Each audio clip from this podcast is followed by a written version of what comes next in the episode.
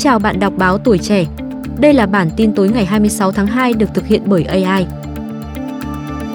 Hôm nay, thông tin từ Công an tỉnh Tiền Giang cho biết đã tống đạt quyết định khởi tố bị can, bắt tạm giam Lê Huỳnh Hải 25 tuổi, ngụ xã Hậu Mỹ Trinh huyện Cái Bè để điều tra về hành vi giết người.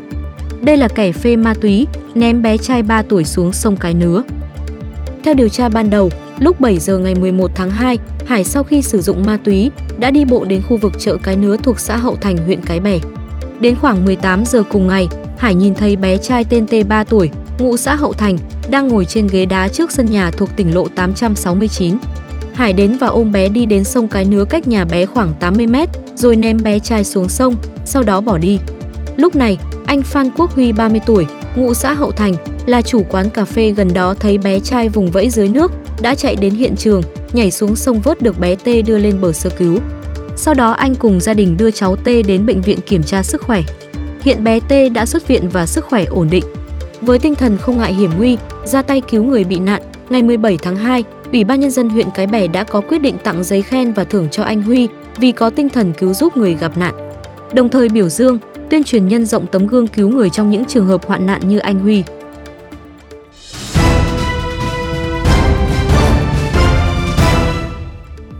Theo thông tin cập nhật, đại diện Cục Cảnh sát Giao thông Bộ Công an cho biết, khoảng 16 giờ 30 phút ngày 25 tháng 2, tài xế Lê Ngọc Hưng, sinh năm 1962, ở phường Thịnh Quang Đống Đa, Hà Nội, điều khiển xe khách mang biển số Hà Nội, loại 29 chỗ ngồi, chạy theo hướng thị trấn Tam Đảo Vĩnh Phúc, xuống núi. Thời điểm này, trên xe chở theo 29 người là đoàn cán bộ hưu trí Bệnh viện 110 Bắc Ninh. Khi đi đến km 19 300 quốc lộ 2B thuộc địa phận xã Hồ Sơn huyện Tam Đảo Vĩnh Phúc, xe bị mất lái, đâm gãy hàng rào hộ lan, lao xuống ta luy âm khoảng 5 mét.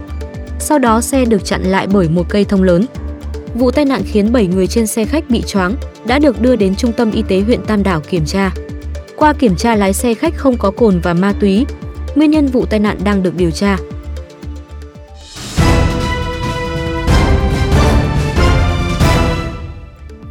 Ngày 26 tháng 2, ông Nguyễn Văn Hưng, Chủ tịch Ủy ban Nhân dân huyện Phú Cát Bình Định cho biết, lực lượng chức năng và người dân thị trấn Cát Tiến đã phối hợp cứu sống 6 học sinh khuyết tật bị đuối nước khi tắm tại biển Trung Lương. Trước đó, khoảng 14 giờ 30 phút ngày 25 tháng 2, một nhóm 6 học sinh thuộc trường khuyết tật ở thành phố Quy Nhơn đã đến bãi biển Trung Lương để chơi và tắm biển. Tuy nhiên, do sóng biển lớn, các em đã bị cuốn ra xa bờ. Phát hiện sự việc, nhiều ngư dân địa phương đã hô hoán và báo cho lực lượng biên phòng, công an thị trấn đến hỗ trợ cứu hộ. Trong số 6 em, có 2 em bị đuối nước nặng và được lực lượng chức năng sơ cứu, đưa lên trung tâm y tế thị trấn Cát Tiến cấp cứu. Một em bị nước tràn phổi, sau đó được chuyển tuyến lên bệnh viện đa khoa tỉnh Bình Định để tiếp tục điều trị. Thông tin từ bệnh viện đa khoa tỉnh Bình Định cho biết, sức khỏe của em học sinh trên hiện đã ổn định.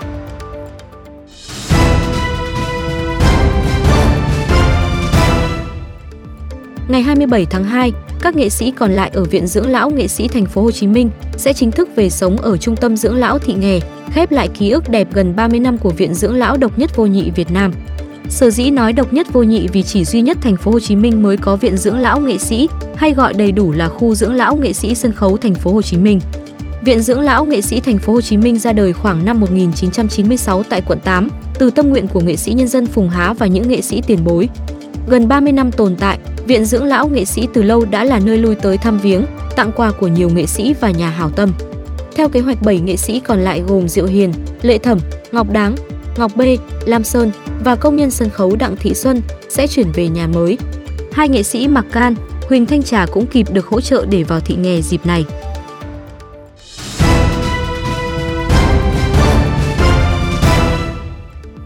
Theo ghi nhận mới nhất, khi nguồn vốn được gỡ, những ngày gần đây công trường cao tốc Bến Lức, Long Thành rộn ràng máy móc thi công trở lại sau nhiều năm hoang hóa.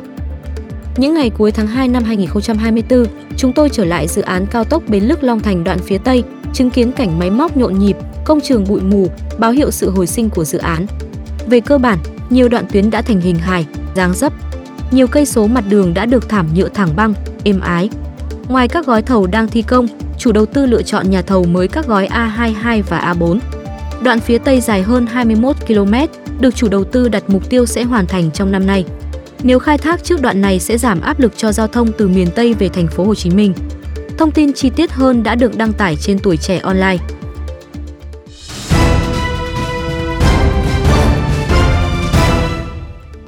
Sáng 26 tháng 2, ông Hoàng Văn Thư, Chủ tịch Ủy ban Nhân dân xã Sơn Kim 1, huyện Hương Sơn, tỉnh Hà Tĩnh cho biết, quốc lộ 8A đoạn đi qua địa phận của xã Sơn Kim 1 vừa xảy ra vụ sạt lở đất đá lớn khiến tuyến đường này bị chia cắt.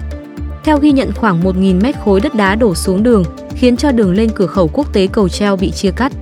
Phát hiện cung đường này bị sạt lở, lực lượng chức năng đến điều tiết giao thông, đặt biển cảnh báo người và phương tiện không đến gần khu vực nguy hiểm. Thời điểm sạt lở có mưa phùn kéo dài, xảy ra vào đêm tối, nên lực lượng chức năng chưa thể giải phóng khối lượng đất đá bị sạt lở khỏi hiện trường.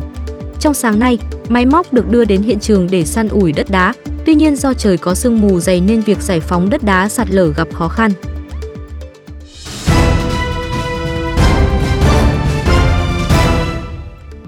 Tại thành phố Hồ Chí Minh, người dân phản ảnh nhiều năm qua, trước chợ đầu mối nông sản Thủ Đức nằm trên quốc lộ 1, phường Tam Bình, thành phố Thủ Đức, thường xuyên xảy ra tình trạng người dân lấn chiếm vỉa hè, bày bán tràn lan rau, củ, quả. Thậm chí, nhiều người để rau, củ, quả hẳn dưới lòng đường để bán, tiềm ẩn nguy cơ tai nạn giao thông.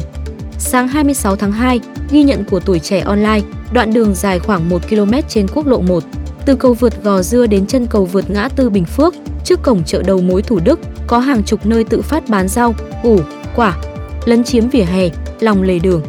Bên cạnh đó cũng diễn ra cảnh rất nhiều người đi xe máy nối đuôi nhau chạy ngược chiều, sau đó dừng lại mua thực phẩm, tạo nên cảnh hỗn loạn, bắt nháo trước chợ đầu mối.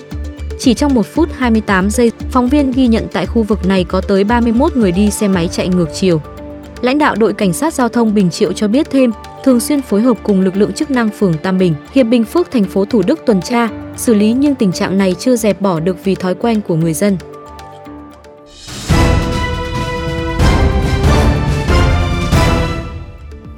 Ngày 26 tháng 2, cơ quan cảnh sát điều tra công an thành phố Thủ Đức, thành phố Hồ Chí Minh vẫn đang phối hợp với công an phường Trường Thạnh điều tra, truy xét vụ đột nhập tiệm điện thoại. Anh T 30 tuổi, ngụ thành phố Thủ Đức, chủ tiệm điện thoại trên đường Lò Lu, nơi mất trộm tài sản cho biết, vào khoảng 1 giờ 30 phút sáng 20 tháng 2, tiệm điện thoại của anh bị một thanh niên chui từ cửa sổ nhỏ phía sau, lẻn vào trộm 6 điện thoại chờ sửa chữa của khách và hàng trăm phụ kiện điện thoại, tổng tài sản khoảng 30 triệu đồng. Đáng nói, kẻ trộm trong lúc lấy thì thản nhiên dùng điện thoại dọi đèn, lựa tài sản. Theo anh T, tên trộm còn lục tủ lạnh để lấy nước uống. Vụ việc cũng được anh T trình báo công an phường xuống ghi nhận. Hiện lực lượng chức năng đang truy xét kẻ trộm.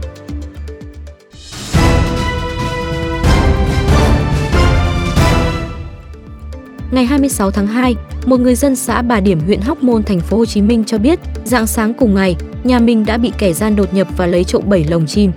Diễn biến sự việc được camera gia đình người bị trộm và hàng xóm ghi lại. Theo lời kể của người này, nhóm trộm gồm 3 thanh niên đi trên một xe máy. Vụ trộm diễn ra trong khoảng 10 phút. Cụ thể, khoảng 2 giờ sáng, một thanh niên trong nhóm leo rào, lần lượt lấy trộm 5 lồng chim truyền ra cho đồng bọn bên ngoài. Sau đó, thanh niên này leo vào sân nhà, dọi đèn pin và lấy thêm hai lồng chim nữa. Được biết trong 7 lồng chim bị mất trộm có nhiều loại chim quý.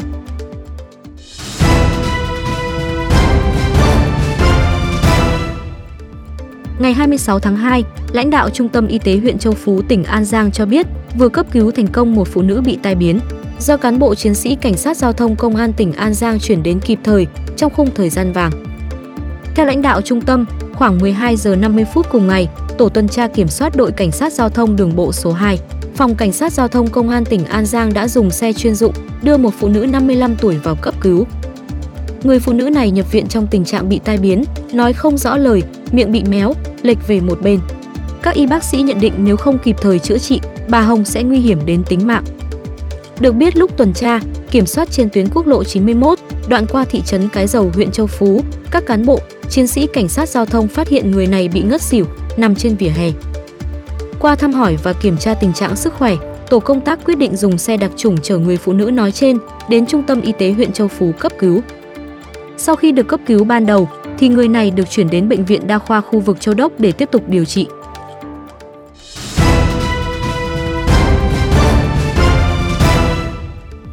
Cận cảnh lâu đài rát vàng 70 tỷ đồng giữa vùng quê lúa.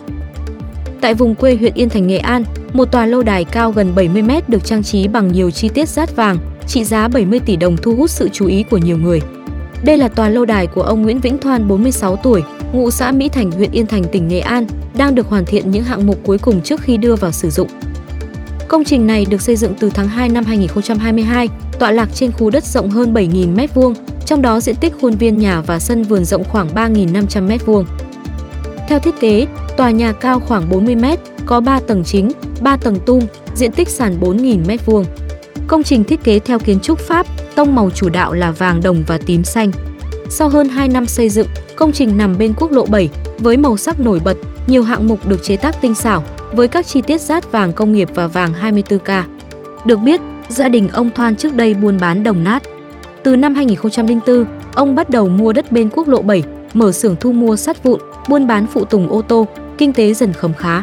Dịp này, nhiều người dân khi đi qua quốc lộ 7 luôn dừng xe lại, ghé vào nhà ông Thoan tham quan, chụp ảnh cùng tòa lâu đài.